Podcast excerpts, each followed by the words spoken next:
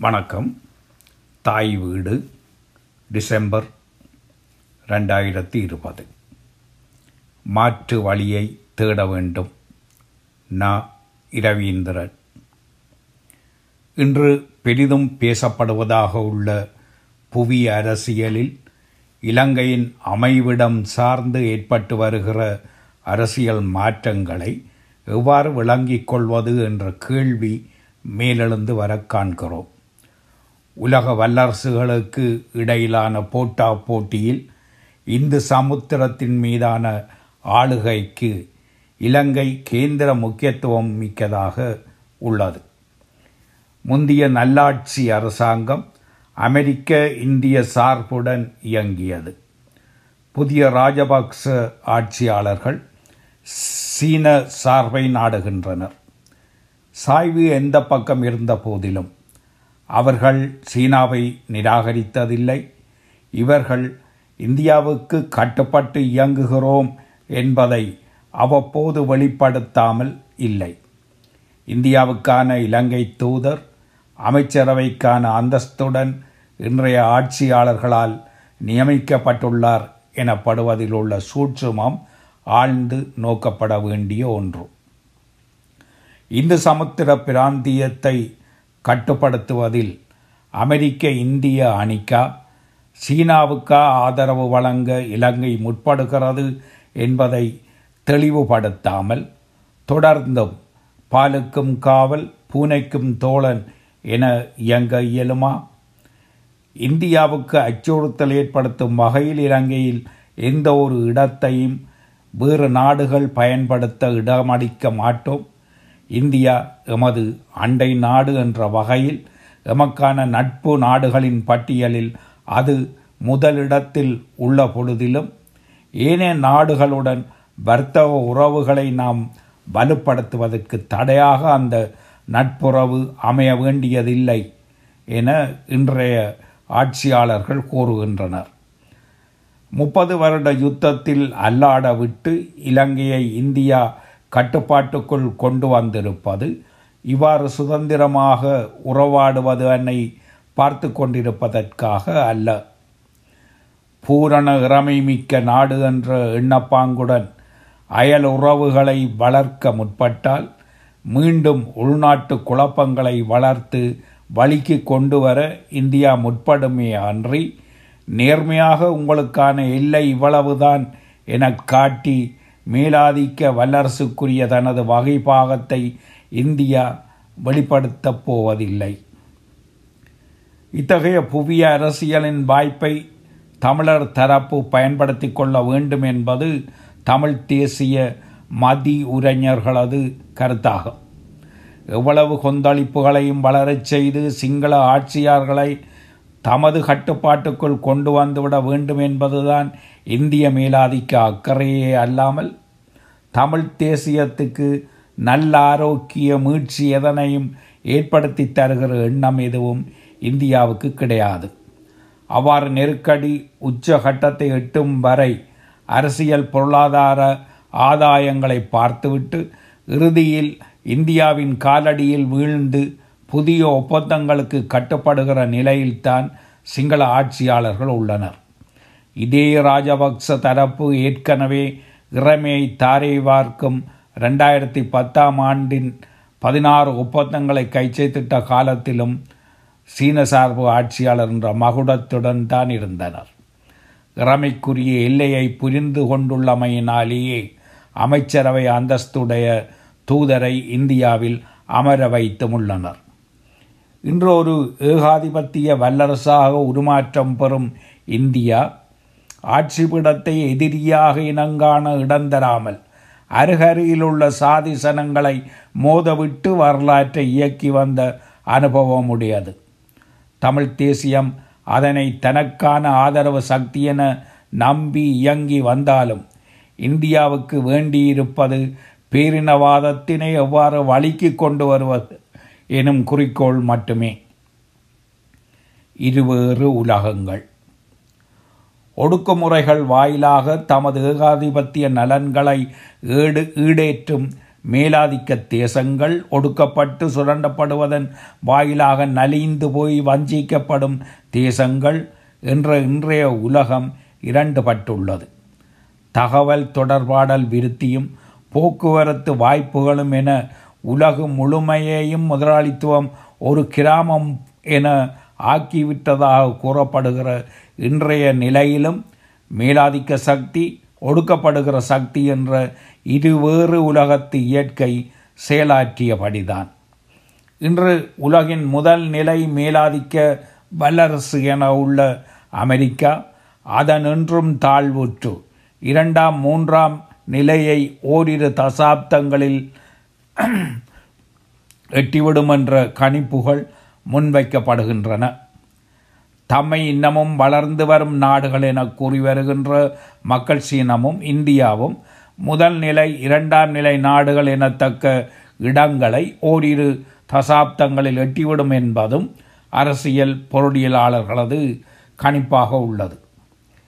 இந்தியாவும் சீனாவும் ஐரோப்பிய ஏகாதிபத்திய நாடுகளது சூறையாடல்களுக்கு ஆட்பட்டு இருந்தவை பிரித்தானியாவின் குடியேற்றவாத நாடாக இருந்த இந்தியா ஆயிரத்தி தொள்ளாயிரத்தி நாற்பத்தி ஏழில் விடுதலையை பெற்றது. வெவ்வேறு ஏகாதிபத்திய நாடுகளால் துண்டாடப்பட்டு சூறையாடப்பட்ட சீனா ஆயிரத்தி தொள்ளாயிரத்தி நாற்பத்தி ஒன்பதில் விடுதலை பெற்றது. இரண்டு நூற்றாண்டுகளுக்கு மேலாக பிரித்தானிய ஆட்சியாளர்கள் இந்திய சமூக பொருளாதார அமைப்பை கற்றுக்கொண்டு இயக்கி வந்திருந்தனர். பல்வேறு சக்திகள் இந்திய விடுதலைக்காக போராடி வந்த பொழுதிலும் பிராமணிய முதலாளித்துவ சக்தி ஆட்சி பீடத்தை வலுவாக கையகப்படுத்தும் வகையிலான ஏற்பாடுகளுடனேயே பிரித்தானிய ஏகாதிபத்தியம் ஆட்சி மாற்றத்தை ஏற்படுத்தி கொண்டது. இந்தியாவின் உள்ளே தொழில் முதலாளித்துவம் விரித்தி பெறுவதற்கு இன் பிரித்தானியா பல தடைகளை விதித்தோண்டு விதித்ததுண்டு.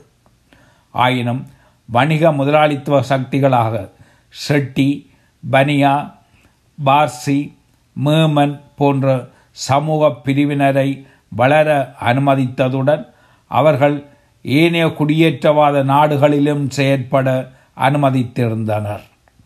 இலங்கையின் முதலாளித்துவ வளர்ச்சியை தடுத்த பிரித்தானியர் நிதி மூலதன சக்தியாக இலங்கைக்குள் இயங்க மேற்படி இந்திய வணிக முதலாளித்துவ சக்திகளை அனுமதித்திருந்தமை பற்றி குமாரி ஜெயவர்த்தனா தனது ஆய்வுகள் வாயிலாக வெளிப்படுத்தியிருந்தார். இலங்கையில் மட்டுமன்றி தென்னாப்பிரிக்கா பர்மா மலேசியா போன்ற பல்வேறு பிரித்தானிய குடியேற்றவாத நாடுகளிலும் இந்திய மூலதன திரட்சிக்கான அனுமதி வழங்கப்பட்டிருந்தது. சுதந்திர இந்தியாவில் தேசிய முதலாளி வர்க்கம் விருத்தி பெறுவதற்கு ஏற்ற வகையில் இந்திய அரசே பொதுத்துறைகளில் மூலதனமிட்டு பொருளாதார கட்டுமானங்களை வளர்ச்சியுறுத்தும் வகையில் செயலாற்ற வேண்டியிருந்தது. இன்று இந்திய பெருமுதலாளி வர்க்கம் உலக கார்ப்பரேட்டுகளுடன் இணைந்து பொதுத்துறைகளையும் கபலீகரம் செய்து ஏகாதிபத்திய தடத்தில் இயங்கத் தொடங்கியுள்ளது. கடந்த நூற்றாண்டின் முன்னரை பகுதியில் பிரித்தானிய ஏகாதிபத்தியத்தின் தலைமையில் உலக இயக்கம் இருந்தது. அதற்கான அடிப்படை வளத்தை இந்தியா வழங்கி ஒட்டாண்டியாக வேண்டியும் இருந்தது. குடியேற்றவாத நாடுகளை ஐம்பதாம் ஆண்டுகளின் முன் பின்னாக ஐரோப்பா இழந்த பின்னர் இருபதாம் நூற்றாண்டின் பின் அரை பகுதியில் அமெரிக்கா முதல் நிலை வல்லரசாக அரங்குக்குள் பிரவேசித்து முன்னேறியது.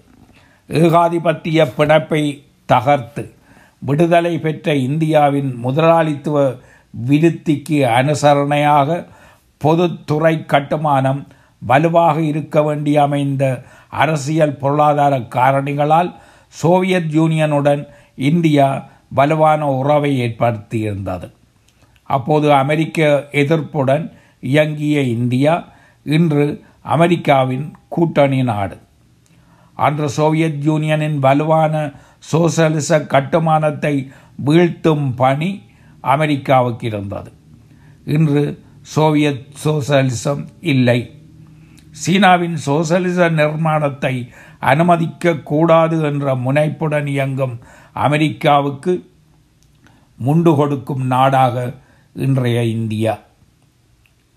சோசலிச எதிர்ப்பின் முதன்மை சக்தி அமெரிக்கா துணை சக்தி இந்தியா என்ற இன்றைய நிலை நாளை மாறலாம்.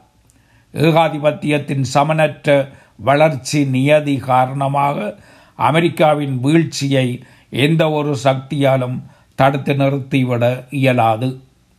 ஒரு நூற்றாண்டுக்கு முன்னர் பிரித்தானிய ஏகாதிபத்தியத்தால் செப்பனிடப்பட்ட அரசியல் வழிமுறையை தன் பங்குக்கு இரண்டாயிரம் ஆண்டுகளுக்கு மேலாக பண்பாட்டு ஏகாதிபத்தியமாக இயங்கிய பிராமணிய கருத்தியல் ஊடாக விருத்தி செய்துள்ள இந்திய பெரு முதலாளித்துவம் அமெரிக்காவுடன் கூட்டமைத்து மேலாதிக்க தடத்தில் இன்று முன்னேறத் தொடங்கியுள்ளது.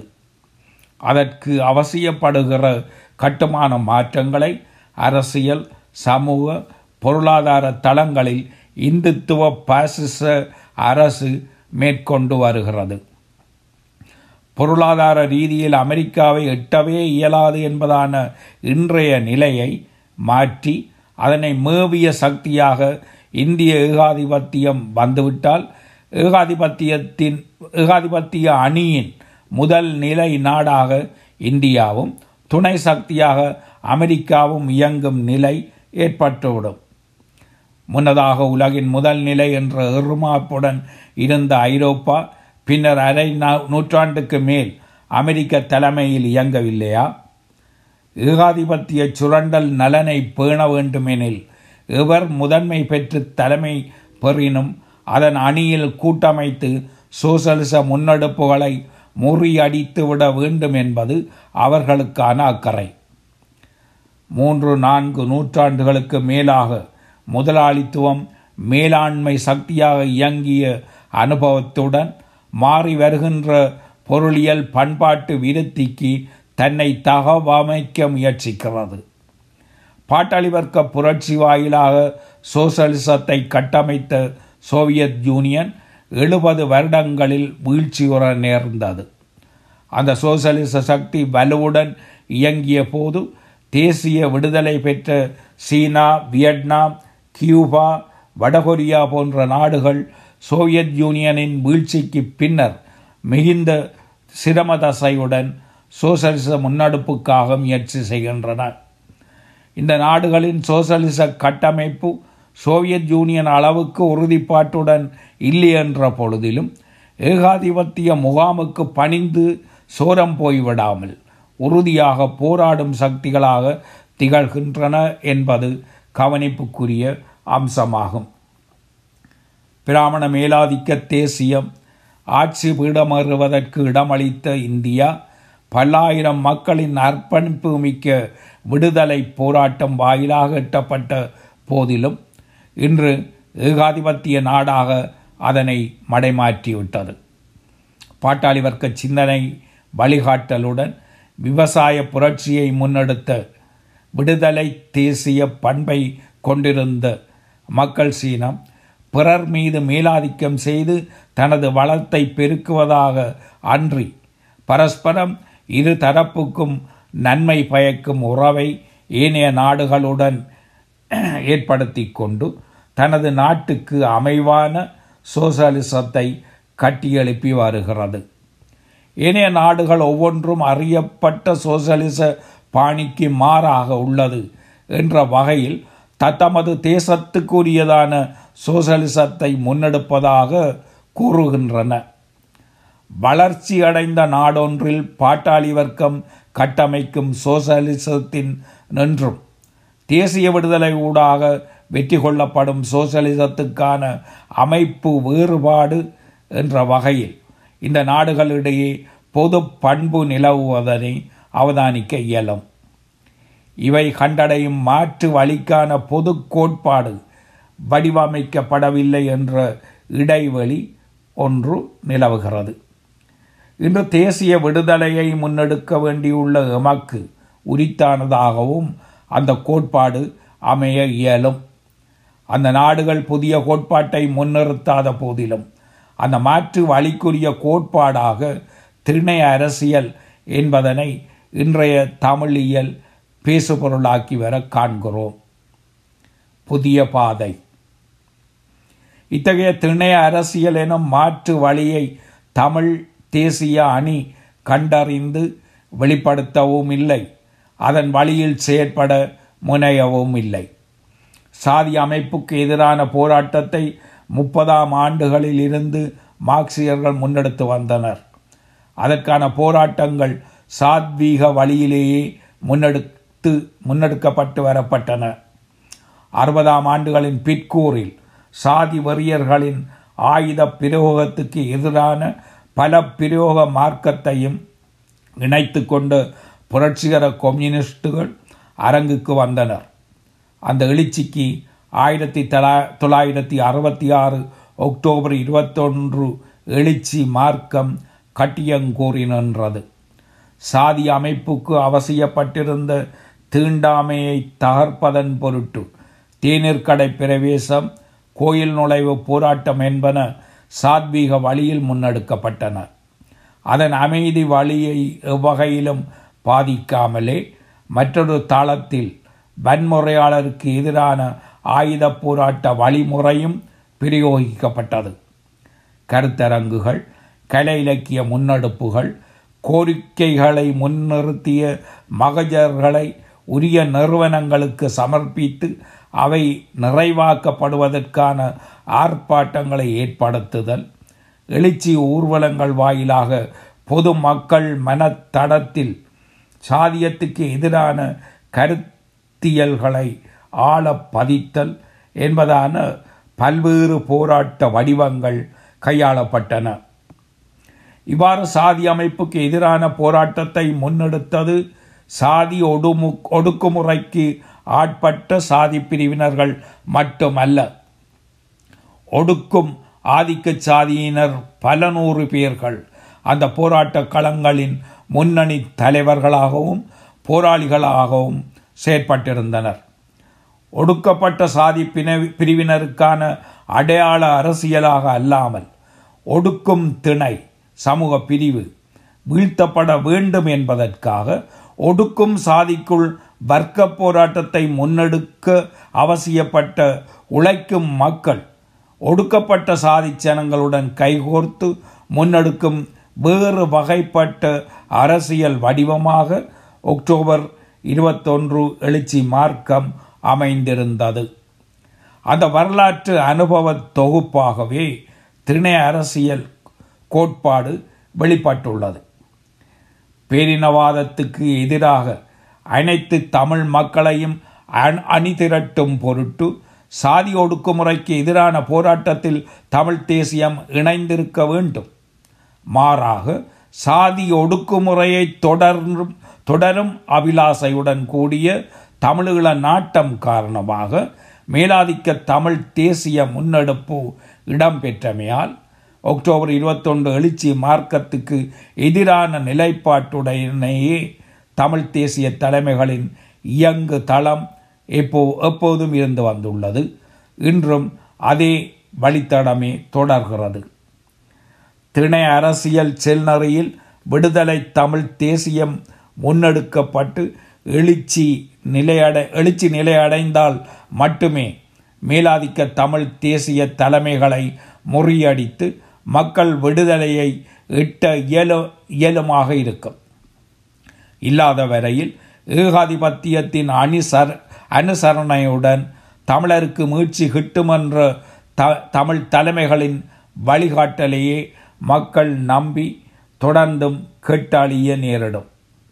கடந்த காலத்தின் தவறுகள் அனைத்துக்கும் தமிழ் தேசிய தலைமைகளே காரணம் என மார்க்சியர்கள் சொல்லிவிட்டு அமைதி காக்க முடியாது.